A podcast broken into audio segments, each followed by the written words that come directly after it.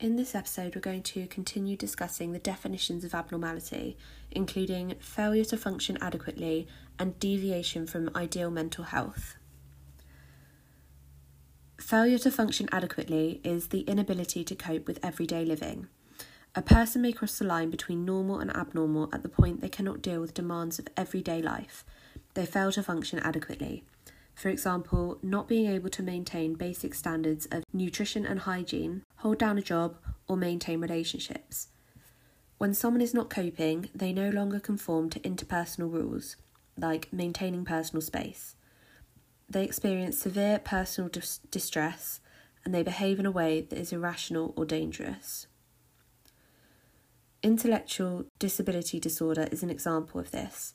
Having a very low IQ is a statistical infrequency, but diagnosis would not be made on this basis alone.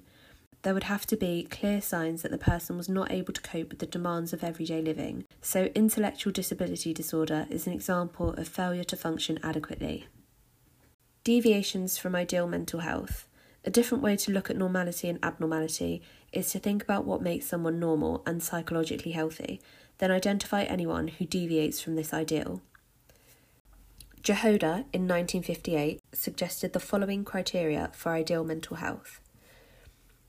There were eight criteria. One, we have no symptoms or distress. Two, we are rational and perceive ourselves accurately. Three, we self actualize. Four, we can cope with stress. Five, we have a realistic view of the world. Six, we have good self esteem and lack guilt. Seven, we are independent of other people. Eight, we can successfully work, love, and enjoy our leisure. Someone's inability to keep a job may be a sign of their failure to cope with the pressures of work life, or as a deviation from the ideal of successfully working. One strength of failure to function is a threshold for professional help. In any given year, 25% of us experience symptoms of mental disorder to some degree. Most of the time, we press on, but when we cease to function adequately, people seek or, or are referred for professional help. This means that the failure to function criterion provides a way to target treatment and services to those who need them most.